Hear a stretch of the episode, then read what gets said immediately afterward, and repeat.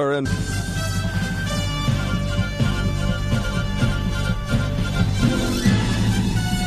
This is Viewpoint with attorney and author Chuck Crismier. Viewpoint is a one hour talk show confronting the issues of America's heart and home. And now, with today's edition of Viewpoint, here is Chuck Crismier. It is written that men ought always to pray and not to faint. So here's my question for you Are you in the mode of fainting right now? Now, don't answer quickly because fainting involves not just well, passing out because your blood flow and so on maybe not be adequate or because you lose breath. That's really not the biblical issue of fainting. Fainting has to do with not enduring. It has to do with giving up. It has to do with losing courage. It has to do with, well, not trusting God. And so today on Viewpoint, we're going to be talking about this matter of prayer.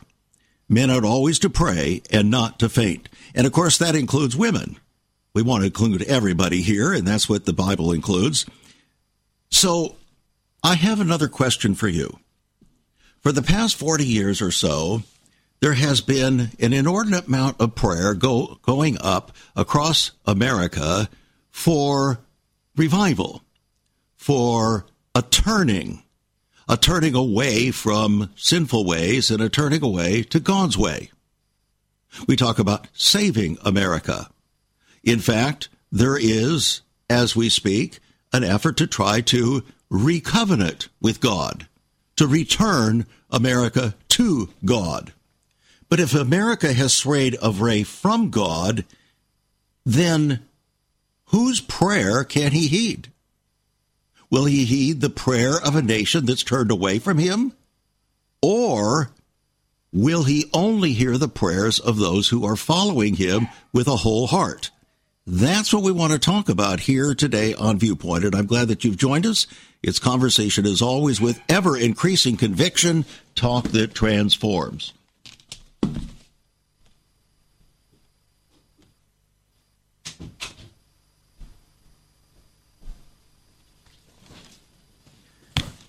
Very sorry for the little break there. It was necessary.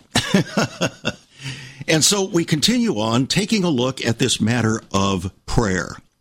Now, if we have had 40 years of prayer going up across this country for the direction, return of America to God, why is it America has not returned to God?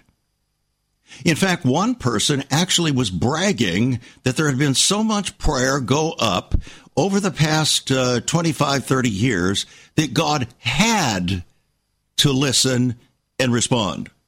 Is that true? Did God have to listen and respond? And if so, what would his response be? Well, his response might be very different than what we might expect.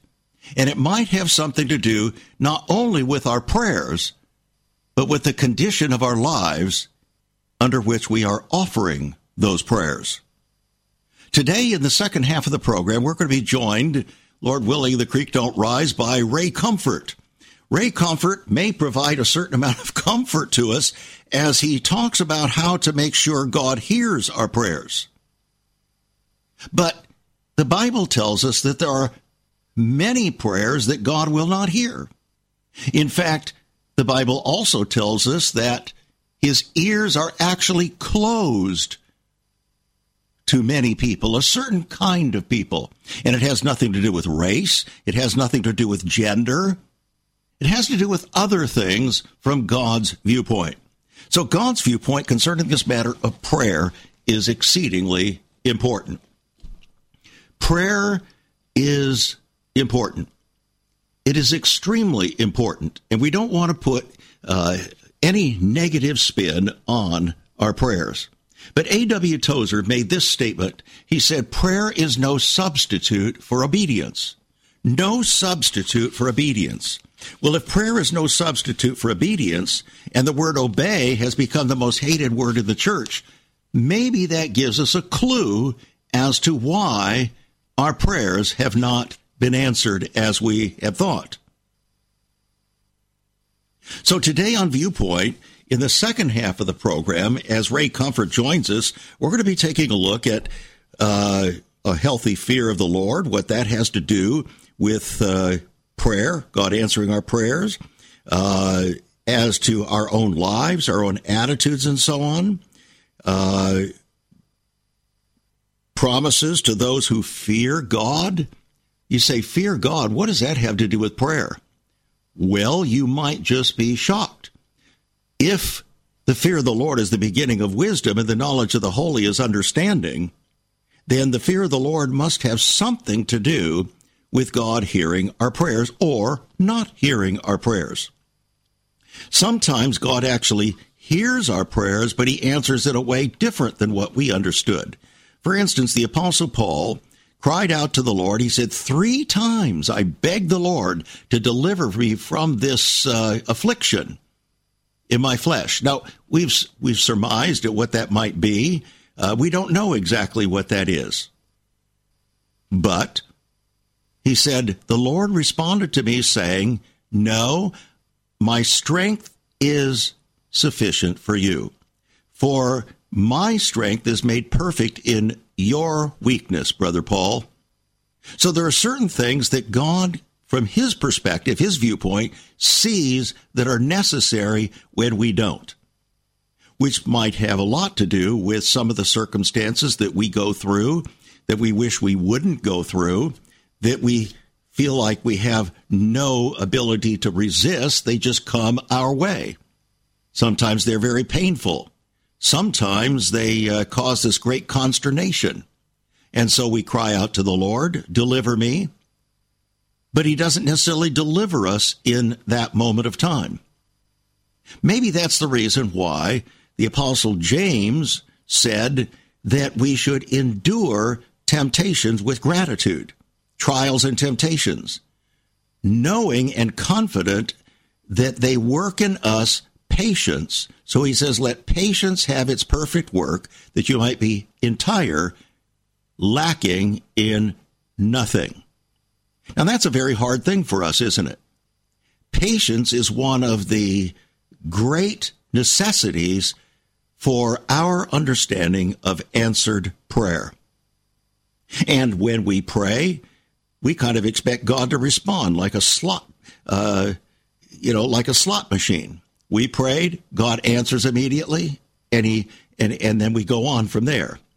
But it doesn't necessarily work that way. On the other hand, I have oftentimes prayed a very, very simple prayer concerning understanding a particular thing. For instance, I remember on my way to a pastor's uh, breakfast. Uh, it was a usual monthly pastor's breakfast.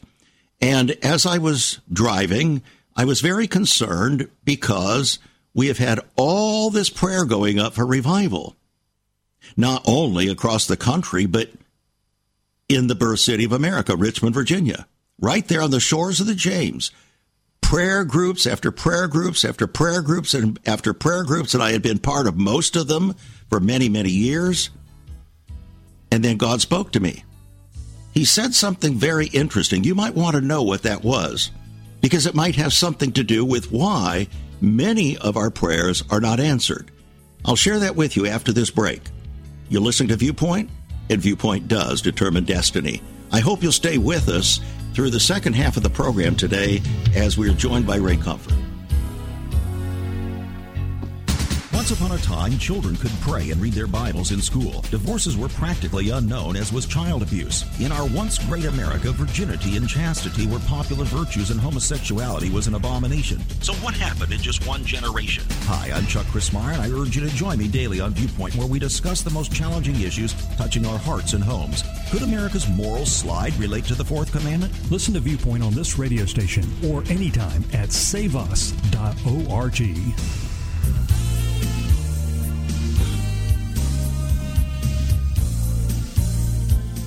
It's a delight to join you here on Viewpoint today. Again, today we're talking about the matter of prayer. How to make sure God hears our prayers. But in order to get to that point with our brother and friend Ray Comfort, who will be joining us at the uh, bottom of the hour, I want to uh, just share with you what God said to me very simply. It was an instant answer to a prayer that I prayed very simply as I was driving over America's birth river, the James River, on my way to a pastor's breakfast. And so the question was, Lord, why, after all these years of praying across America and praying in the birth city of America, Richmond, Virginia, crying out to you for revival and for turning of our country back to you, why do we not have an answer to that? Why have we seen none of that in reality in our time? And here was his simple answer. Are you ready for this? He said, My pastors are not preaching righteousness. That's all he said. And while I was contemplating that, my pastors are not preaching righteousness, and then he responded with another word. That is, and that's the reason why your nation is in the deep trouble that it's in. So I was contemplating that for a moment, and he responded with a third witness in my spirit. And that's the reason why my church has no ability to affect your country. My pastors are not preaching righteousness. So I got to this pastor's gathering, and uh, as usual, people were gathering around in fellowship over a cup of coffee and so on before the actual meeting began. And I had a conversation with a, a very recognized uh, pastor pastor of an evangelical church that had its roots in the holiness movement. And I was just sharing this little uh, tete-a-tete that I had with uh, with the Lord on the way over. And as I did that, and I said, "The Lord said my pastors are not preaching righteousness." This pastor hung his head and said this, "I'm not sure I even know how to preach righteousness." I want you to think about that. If a pastor doesn't know how to preach righteousness, that means his people very likely are not getting a message of righteousness.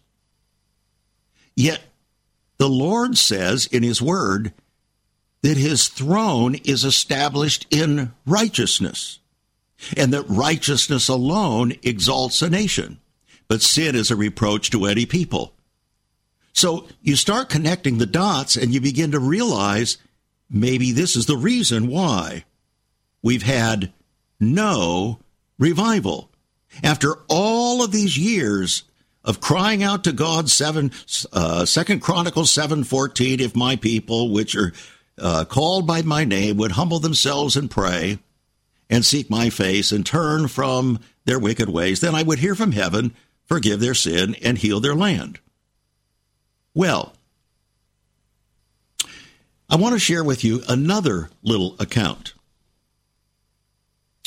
In 1996, Dr. Bill Bright, who had won the Templeton uh, Award for Religion in America, received a $1 million award. He decided to use that to advance the cause of prayer in the church and for our country. So he set up a series of events. One of those was held in St. Louis, Missouri in 1996, the fall of 1996. It was called Fasting and Prayer St. Louis. Well, in anticipation for that, the Lord had put upon my heart a number of months earlier to write an open letter to the churches of America. And I took a week a week off of prayer and fasting, prayer and fasting on at Prayer Mountain in Colorado Springs, just to, just below uh, Pikes Peak, America's Mountain, the one where Katharine Lee Bates penned "America the Beautiful." You know, America, America, God shed His grace on thee, and crown thy good with brotherhood from sea to shining sea. And so after that week of prayer and fasting, the Lord prompted me to turn that open letter into a lawsuit. Jehovah God, the Lord of nations, versus the spiritual leaders of America, aka pastors, parachurch leaders, broadcasters, authors, and so on, uh, publishers, uh, as defendants. It was filed not in the courts of men, but in the courts of the Lord. That's right. Very much like the Old Testament prophets did. And so it was set forth in five legal causes of action. All of them were supported by all of the uh, facts that supported them, and then by points and authorities from the prophet Jeremiah. It was served on 300 of the most prominent Christian leaders of the land, some of them personally, others by Federal Express. 300 of the most prominent Christian leaders in the land. This preceded fasting and prayer in 1996 and also fasting and prayer in our nation's capital that happened just a couple of weeks before fasting and prayer 1996 in St. Louis.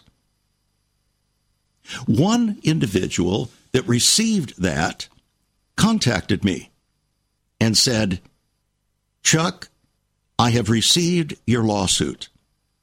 And as I began to read it, I realized the Lord was speaking to me in a very unique way because what you did not know and could not have known is that I have been asked to be the keynote speaker at Fasting and Prayer 96. So she invited me together with uh, a leader, a ministry leader that uh, was working with her, to join them in their special room uh, for a long discussion regarding the spiritual condition of our country. This was immediately before she gave her address at Fasting and Prayer 96 to 4,000 Christian leaders that were there supposedly to pray for the church in America. Something that had never been done. All of the prayers had been for the nation. This was supposedly a prayer for the church in America. So she took that lawsuit, transformed it into her words, and gave her address. It may have been the most powerful address ever given in the last 30 years in our country. It was addressed to the church, and it was called this Begin at my sanctuary. Begin at my sanctuary. In other words, don't begin in the White House. Don't begin in the church, in the schoolhouse. Don't begin in the courthouse. Begin at my house, said the Lord. Now that's interesting. Why would God do that? Maybe, just maybe, this was the real answer to prayer contrary to everything that had been prayed, that those people there, the liberals, the abortionists, the homosexuals, Slick Willie in the White House, whoever it was at that time, that they would repent and they would get back to advancing traditional American churchianity and uh, say, God bless you, uh, God bless America, and everything would be wonderful and everything would be cool. But God said no. No. It has to begin at my house. My house. Well, what is it that has to begin at his house? That's the interesting thing. What do you think it would be that had to begin at God's house? Well, he told us. In fact, we have been quoting it in 2 Chronicles 7:14 for years and years and years. Our National Day of Prayer had been focused on this over and over and over again. If my people, which are called by my name, would humble themselves and pray and seek my face and turn from their wicked ways, then I would hear from heaven, forgive their sin, and heal their land. It's wonderful. Some people might say, well, that was actually given to Israel, which is true, by the way. But by implication, for Gentile believers being grafted in, I think it would be appropriate that we could understand that that would be God's condition if my people. It's conditional. Notice the word if. It's the biggest little word in the Bible. Perhaps one of the most important, maybe the most important word in the Bible. Because all of God's responses to us are conditional. His love is given because of His grace and mercy. But the consequences, the fruit of that, is all conditional, including salvation itself. And we just don't seem to understand that. If. If who? If my people. Well, who are his people? His people are those who, to, who profess to be his followers. Yet, the prophet Malachi, in Malachi chapter 2, addressed the religious leaders of his day, the high priest, uh, all of those fellows, and he said, Look, God was speaking through Malachi, and he said, Look, if I be a father, then where's my honor? In other words, the religious leaders were not conducting themselves in such a way that God would hear them. Yet, if you read on in Malachi chapter 2, they were crying to the Lord because things weren't going well in Israel. So, again, God spoke to them through the prophet Malachi. He said, You're dealing treacherously with the wives of your youth. Three times he repeats that theme in Malachi chapter 2. In other words, he also said, I hate putting away, or I hate divorce. Now, when you hear that, when you read that, what goes through your mind? If that was a condition for God's blessing his people then, would it not be a similar condition to his blessing of a nation now? If righteousness alone exalts a nation, but sin is a reproach to every people, and God considers putting away or divorce a sin, it doesn't take a Philadelphia lawyer to figure it out, does it? To connect the dots? And this is just one illustration.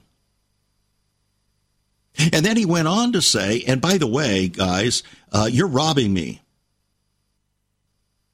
Now, God didn't precise uh, go to the extent of reciting all of their sins.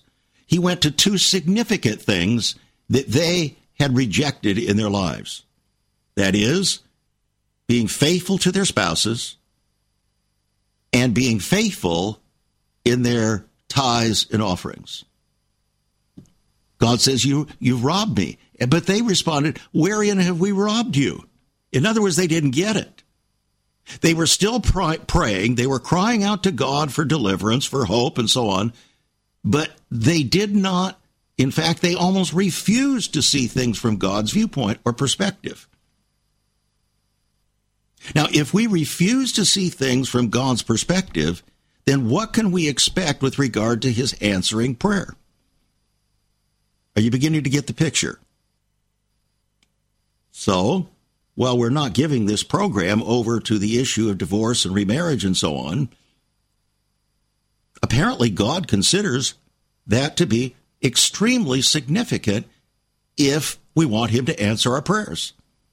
He said so to Israel, and He says the same to us.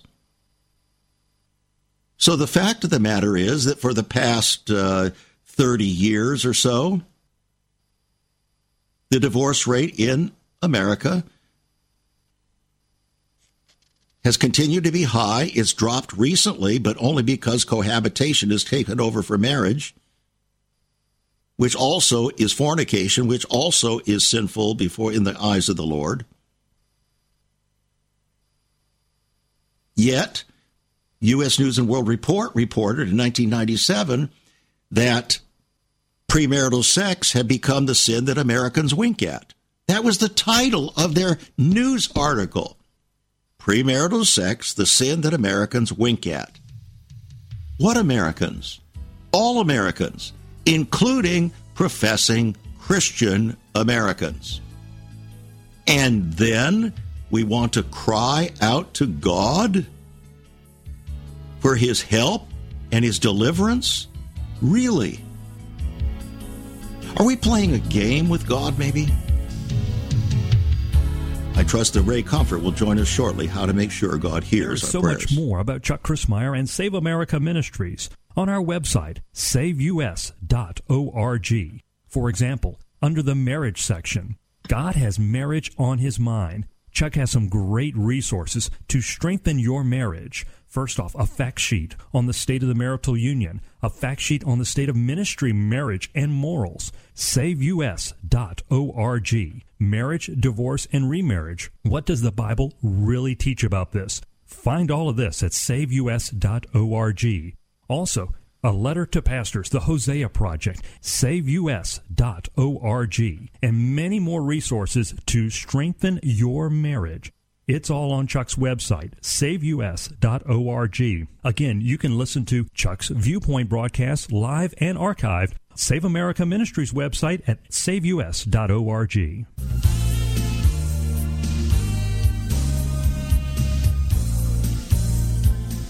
Again, today we're talking about how to make sure God hears our prayers.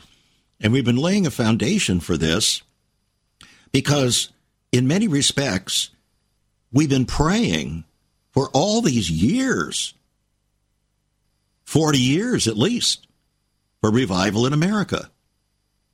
I've been involved personally in many of the major prayer gatherings and movements across the country. We have had some of the major leading prayer warriors, leaders here on this program over the years. But I remember back at Fasting and Prayer 96, taking aside in private one of the premier prayer leaders of the time. And I said, How is it that we have had all of these national days of prayer? And we've talked about, uh, we started out by talking about healing our land, which was the, the ultimate goal of all the prayer, supposedly. And then we went to uh, prayer, if my people, which are called by my name, would humble themselves and pray. So we thought that prayer, a lot of prayer, and more and a lot of prayer, and huge, huge gulps of prayer were going to be the answer. And then we moved from there to seek his face. We, never really defined what that really was. And interestingly, we never got to the fulcrum condition that God had expressed in His Word.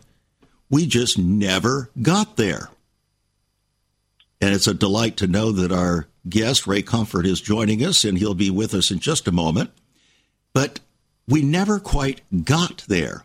So I asked this prayer leader, why is it that after all of these years of prayer and fasting and national days of prayer and all of this, that we have never gotten to God's fulcrum condition, which is my people turning from their wicked ways. And here was the answer. Are you ready for this? Here was the answer is three words. It's too negative. Did you hear that, my friend? It's too negative. What's too negative? The very thing that God says was a condition to have our prayers answered. And so we continue to languish. We continue to languish in unanswered prayers individually, as families, as congregations, and also as a nation. So, what is it? Is there some way to make sure that God hears our prayers? Well, he did give us a series of uh, conditions there in Second Chronicles 7:14, but that's not the only place he gives us those conditions. And so Ray Comfort is here to give us some comfort, maybe, with regard to making sure God answers our prayers. Ray, it's good to have you back on the program. It's been years, my friend. It's good to always be back. It's a good sign. Well, yeah, and I like to get that. Uh, what is it that that down under Australian accent? Now, this, I'm actually from Texas. I fake this just to get people to listen. okay. Well, something has to fake us into listening. Uh huh. Yeah. So, you know, this book is pretty unusual for you Uh, you you've uh, dealt with some pretty important issues in the past about uh, you know bringing people to the Lord. You've been concerned with evangelism and bringing people to the Lord, and uh, the the gravamen of that has always been well, you got to let them know they're sinners, and yet absolutely yes, and and and yet one of the key spiritual leaders of our time, who was gathering evangelical leaders from all over the country for many years, said that to tell people that they're sinners actually is spiritual child abuse. They don't need to be told they're sinners. They just need to have better and more self esteem. What do you make of that? I think it's terrible. That person needs to read the Bible. What what the problem is is many of our uh, top preachers are more like motivational speakers. Ah, should, you got that right. Yeah, they should have got a job as a plumber or electrician or something, but not as preachers of righteousness, because that's what we're called to. We're supposed to thunder righteousness and justice and truth from the pulpit, not make yeah. up our own little. Okay, but, but, let me ask you a question. We only have a few minutes. Normally, I have a whole hour to uh, talk with someone about these things. What is righteousness from God's viewpoint? Absolute utter perfection. Jesus said, Blessed are the pure in heart, for they shall see God. So if you want to see God, if you want to keep your life, if you want to have peace with God, you've got to find purity of heart. And there's no way we can do that in our own righteousness. The Bible All right, but says let's suppose that we decide that we don't like something that God said. For instance, we were talking earlier about how uh, God spoke through Malachi to the religious leaders of his day. And he, he said that they were dealing treacherously with the wives of their youth. They were divorcing them. And God says, I hate divorce. So if God hates divorce, then why is it for the past uh, 25, 30 years, the divorce rate in the Bible Belt of America has exceeded the nation as a whole by 50%? Is that righteousness? No, what we, what's happened is that we've opened up the doors of the church and said, World, come in. Instead of saying, straight is the gate and narrow is the way that leads to life, and few there be that find it. Mm-hmm. We've said, hey, it's easy to become a Christian, just give your heart to Jesus, when the Bible says the exact opposite. It says, cleanse your hands, you sinners, purify your hearts, you double minded, let your laughter be turned to mourning and your joy to heaviness. In other words, it's contrition or godly sorrow that produces repentance, and we'll never find a place of biblical repentance which leads to life while we deny God's moral law. The reason Jesus opened up the law in the, in the Sermon on the Mount was to show us the righteousness of God. And that's what brought me to Christ. I remember reading the words of Jesus in Matthew 5, 27, 28. You've heard it said by them of old, you shall not commit adultery. And I remember thinking to myself, well, I've never done that. If there's a heaven, I'll make it. But then I read the words where he said, But I say to you, whoever looks upon a woman to lust for her has committed adultery already with her in his oh, heart. Boy. It was like an and like an arrow hit my chest. Oh mm-hmm. boy, indeed. That's when I realized I was under God's wrath. That's when I realized I wasn't heading for heaven, I was heading for hell. And that's when I understood the cross. Here's a little analogy, if I may share it.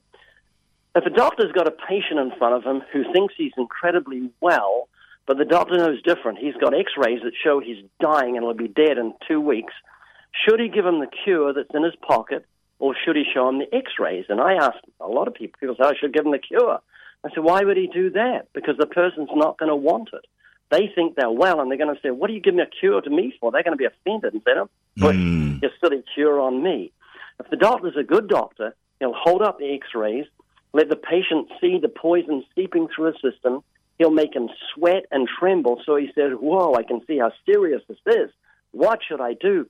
And then when he gives them the cure, he's going to appreciate it and appropriate it. And what we've done in the United States is we've held up the cure. Who in America doesn't know John 3:16? Jesus died for our sins. So what? I don't need Jesus. Don't push that religion down my throat. The preaching of the cross is foolishness to them mm-hmm. because we've never opened up the divine law. We've never showed them the x rays to show that sin is exceedingly sinful, that it's terminal, and each of us need God's mercy more than we need the air that we breathe. Now, wait a minute. You heard the, you used the word mercy. We don't use the word mercy anymore. We use the word grace. So grace has superseded mercy because we don't really believe we're guilty. We're just pretty good guys. We just need a little help. Yeah, the Bible says most every man will proclaim his own goodness. And if you ask any person Do you think you're a good person? They'll reply to you, Yeah, I'm a really good person. And that's because they did what the Jews did in the, in the time of Paul. He said to go about to establish their own righteousness, being ignorant of the righteousness which is of God. So, what Jesus did with the Sermon on the Mount is he magnified the law and made it honorable. He showed that God requires truth in the inward part, mm-hmm. that God sees the thought life. And this is what brought the Apostle Paul to the foot of the cross. He said, The commandment which I thought was ordained to life brought death to me. And he said, By the commandment, sin became exceedingly sinful. In other words, God's moral law, the Ten Commandments, showed Paul as desperately desperate need of a Savior.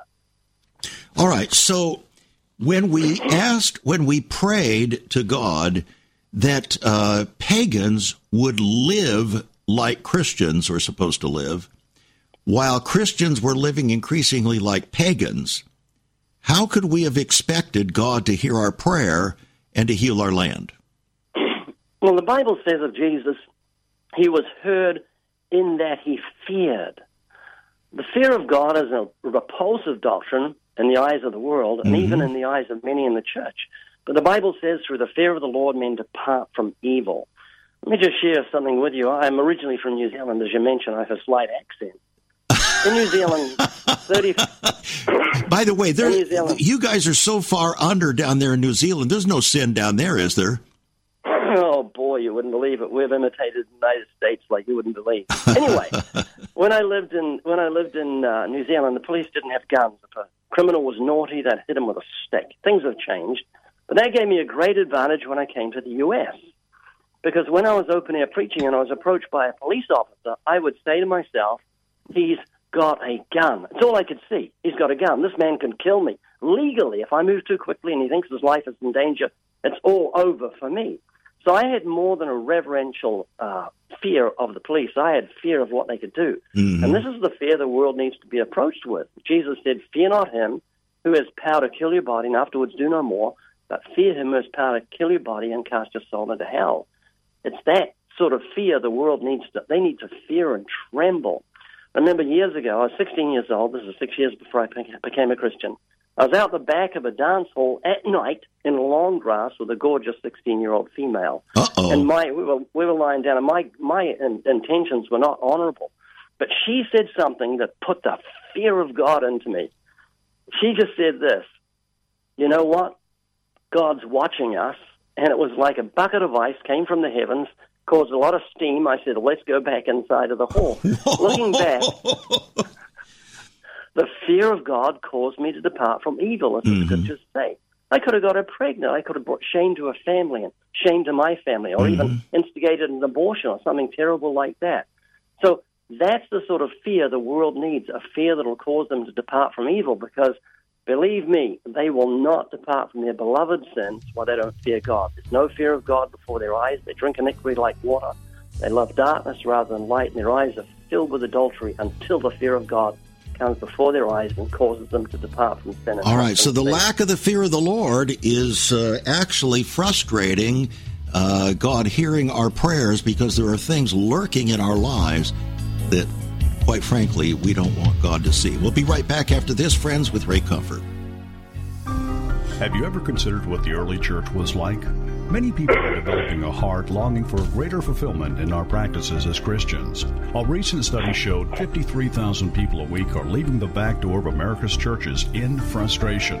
What is going on? Why has there not been even a 1% gain among followers of Christ in the last 25 years? Could it be that God is seeking to restore first century Christianity for the 21st century? Jesus said, I'll build my church. Is Christ by his Spirit stirring to prepare the church for the 21st century? The early church prayed together and broke bread from house to house. They were family, and it was said by all who observed, Behold how they love one another. Incredible. But the same can be found right now. Go to saveus.org and click Cell Church. We can revive first century Christianity for the 21st century. It's about people, not programs. It's about a body, not a building. That's saveus.org. Click Cell Church.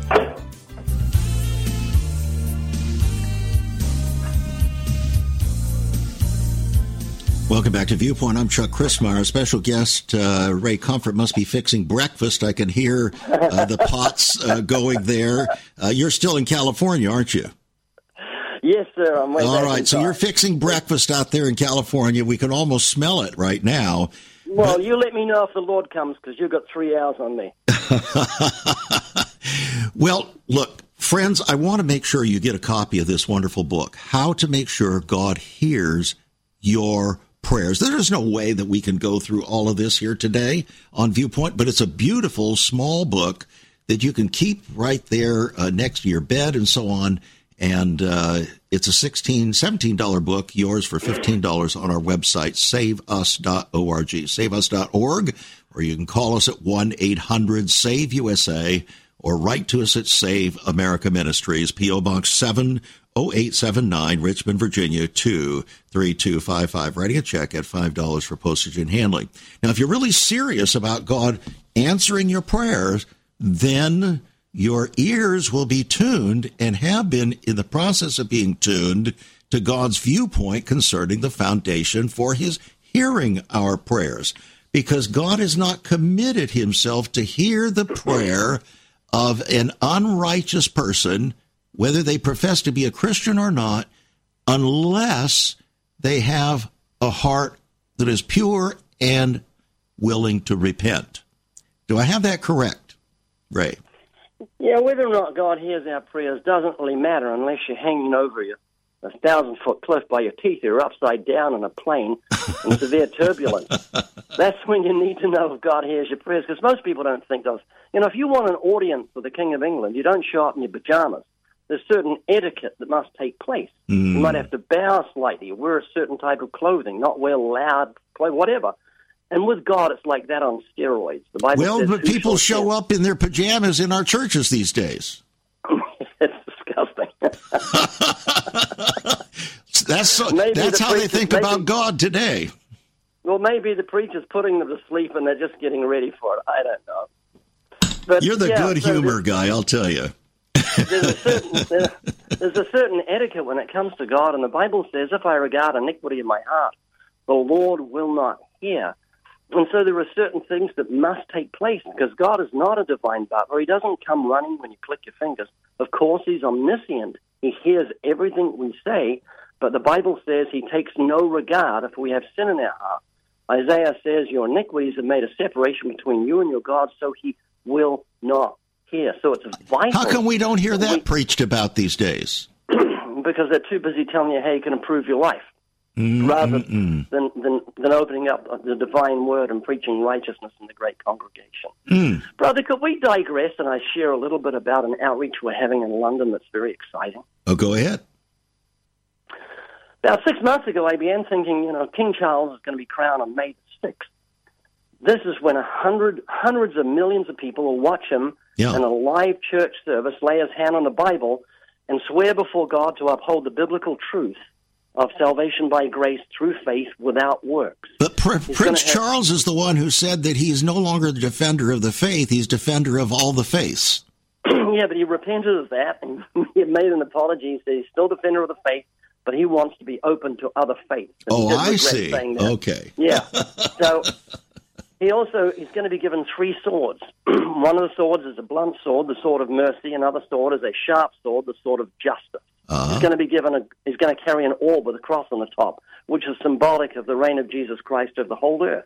There mm. are hmm. ten things that are going to take place in this two-hour service that are all very spiritual. I thought, man, it'd be great if we produced a gospel tract with Charles on the front and the gospel on the back. So I made a video, sent it to my team, and I received an email from a guy He said, What are you working on? So I sent him the video, and he sent the ministry $200,000. Showed someone else the video, they sent $50,000. Showed someone else, they sent $100,000. So we had 3 million tracts printed. We said, We'll pay the shipping and we'll pay for the uh, tracts. They're totally free, and we'll send them to anywhere in Europe, Great Britain, Australia, Canada, or the United States. Mm. And 3 million tracts. It's now up to 15.8 million over uh, nearly 2,000 uh, people from Britain are going to London to give out these tracts during that procession, and over 500 Americans are actually flying across to give out these tracts. 15.8 million tracts, totally wow. free. We pay the shipping, And if I may give the email address on the ad, sorry, the site address. Go ahead. Um, li- livingwaters.com forward slash London. Livingwaters.com forward slash London. Uh, we're not endorsing Charles in the slightest. We're doing what Paul did in Acts 17. When he preached to the Athenians, he quoted r- pagan Greek poets that were probably into adultery and all sorts of weird things. Was he endorsing? No. He was using them as a bridge to reach his hearers. And that's all we're doing with this coronation, using this as a bridge to reach the hearers so people can get these free tracts, free shipping, livingwaters.com forward slash London. And thank you for letting me share that. Well, sure. It's very exciting. And uh, you are, have always been kind of on the cutting edge of genuine, uh, genuine evangelism, uh, not based upon uh, making false promises to people to lure them into the congregations under false pretenses, but actually to uh, present the genuine gospel that you're a sinner, you need a savior, and without it, you're in deep, deep trouble. And uh, that's really uh, where the message is. But here's the problem as I see it. Uh, 99.9% of our listeners on this program are professing Christians from all over the world. In fact, uh, last month, our program was actually heard uh, by at least one person in 179 countries. So it's getting out there somewhat. And uh, what we're doing is calling the church back to righteousness, for righteousness alone exalts any nation, but sin is a reproach to any people. But if God's people, those who profess his name, are not living righteously, then what message is that we're actually delivering to people in the name of evangelism? What say you? Yeah, the, the word evangelism uh, to most Christians is ex- as exciting as the word root canal. It really is not something we want to be involved in. And um, I, I've got to admit that I don't like evangelism, but I don't have any choice. Every day I go to a local college twice a day. I go on my electric bike. My dog sits on a platform. She wears sunglasses. I wear sunglasses. People come up to us and say, You can actually see this on our YouTube channel. It's got 237 million views, just gone to 238, I think. And uh, you can see the dog. I use and use her often, and as bait when I go fishing for men. But it's something I'd, rather, I'd, I'd far rather watch television, watch an old black and white movie than go and approach strangers. But there's one thing that's cut down the fear of man. It's taken Goliath down to Zacchaeus, and that is this one question: Do you think there's an afterlife, or do you think there's life after death? You know, there's those who believe in a relationship evangelism. So do I. Sometimes I'll build a relationship for one, maybe two minutes before I witness to someone. Let me give you an example. Some guy shows up at a ministry. He's a plumber. He's obviously a complete stranger. So I go up and say, Hey, what's your name? He says, Eric. I say, Hi, Eric. Nice to meet you. Hey, Eric, I've got a question for you. Do you think there's an afterlife? 11 seconds. The guy's not offended because I haven't mentioned God, Jesus, the Bible, heaven, hell, sin, righteousness, or judgment. I've just said, Do you think there's an afterlife? And he says, Well, oh, I hope so. Now, his I hope so has just dissipated my fears. He's not the Antichrist. He hasn't stabbed me to death. He's a human being with a will to live. God's written eternity on his heart. And so now I say, well, if heaven exists, are you going to make it there? Are you a good person? He says, oh, I'm a really good person. So let's see if you've kept the Ten Commandments. Let's go through them. And that's when that, the law gives him light. It's like a mirror that shows him he's unclean. Mhm. It's got the water to wash. And so evangelism, scary though it is, is something we're all called to. We've got a moral obligation. Uh, we're like firefighters. A firefighter doesn't show up and say, oh, boy, that lady's on the fifth story. I've got to climb a 60-foot ladder to reach her with the children. Place is on fire. I'd rather be home with my wife. No, he's a firefighter. He doesn't listen to his fears. He thinks of that woman and the children up in that fifth story. They're going to burn to death if he doesn't do something. So he has a moral obligation. He has a, a mentality of not listening to his fear because he thinks of other people. That's the key to evangelism. Jude 23, others, having compassion. There's the love and Mhm. Right. making a difference, pulling them from the fire, hating even the garment spotted by the flesh. And what's happened is we've forsaken the doctrine of hell. We don't think about it. We don't hear it preached, and yet it still exists. The Apostle Paul said, Wherefore, knowing the terror of the Lord, we persuade men. Now, wait a minute. Wait really- just a minute. Wait just a minute. Knowing the terror of the Lord, we persuade men. When was the last time you heard that passage preached from? Maybe never. Rhetorical? the, the reality is that the fear of the Lord has fallen on extremely hard times. It used to be that uh, a God fearing man was the way that uh, a person was referred to in this country if he kept his word and uh, basically believed in God and so on, whether or not he was a Christian.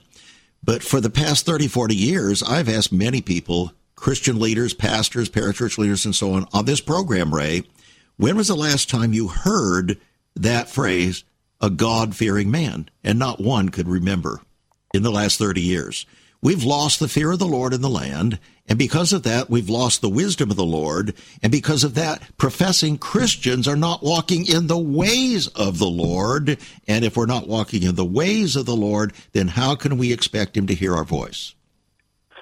So the idea, to, the way to get the fear of God is to throw out the idols of our fathers, toss out that image you have of God sitting on a cloud with a pink nightie playing touch fingers with Adam.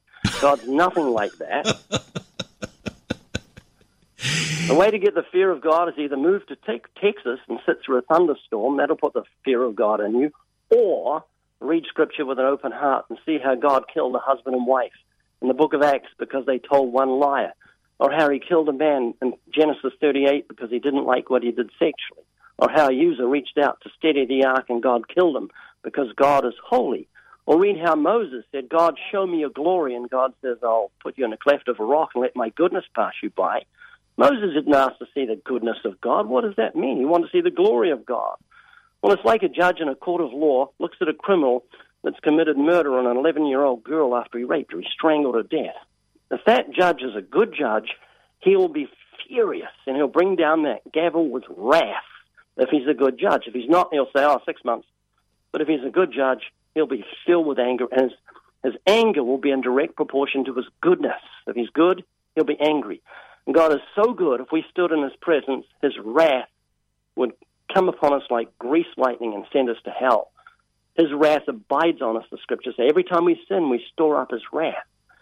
But God, in His kindness and His great mercy, made a cleft of a rock. Rock of ages, cleft for me. Let me hide myself from you. And so, well, from thee, King James. So, so if we have that attitude, uh, here as we're coming toward the, the the end of the program, which I regret, by the way, but uh, if we have that attitude, an attitude of humility and the fear of the Lord, and we're walking, we understand that we are to walk not okaying the word of the Lord, but obeying the word of the Lord. If we really have that understanding in our minds and our hearts, that's when we can expect God to answer our prayers. For one thing, our prayers will be oriented according to His word, His will, and His ways, not according to ours, right? Absolutely. And the fear of the Lord is not a bad thing. In the same way, uh, fear of falling out of a plane 10,000 feet and hitting the ground at 120 miles an hour will cause you to put on a parachute. That's what the, that fear is a good fear. It's making you put on a parachute. Exactly. And the fear of the Lord causes us to depart from evil. And I don't. I'm not horrified at God. I'm not terrified of His wrath. I shelter in Christ from it. I'm grateful for the Savior washing me clean in the sight of God. However, that fear of God causes me to look away when I want to lust. It, it stops me from looking at the pleasure of pornography. It stops me listening to gossip.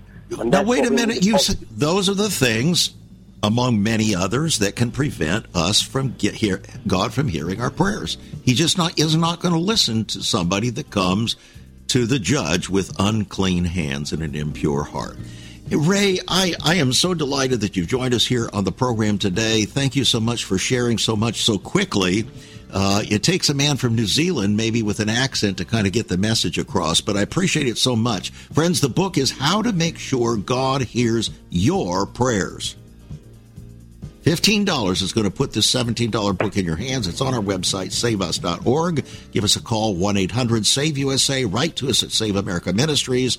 Pray for our brother uh, Ray. What's that? E- well, it's too late to give the email address again. So God bless, be a blessing, and let's get this Prince Charles uh, evangelism going.